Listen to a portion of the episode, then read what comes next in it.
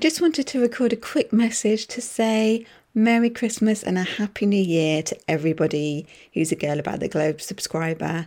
This year has definitely been a challenging one for us. Let's hope that 2021 brings with it some positivity at the moment because travel is so restricted and I don't see it changing until spring next year at least. I've decided to postpone series four of the Girl About the Globe podcast. Let's come back in spring next year when travel hopefully is back up and running and we can kick off solo travel again. In the meantime, take care and stay safe. Thanks for listening to our Girl About the Globe podcast, making solo travel easier for you.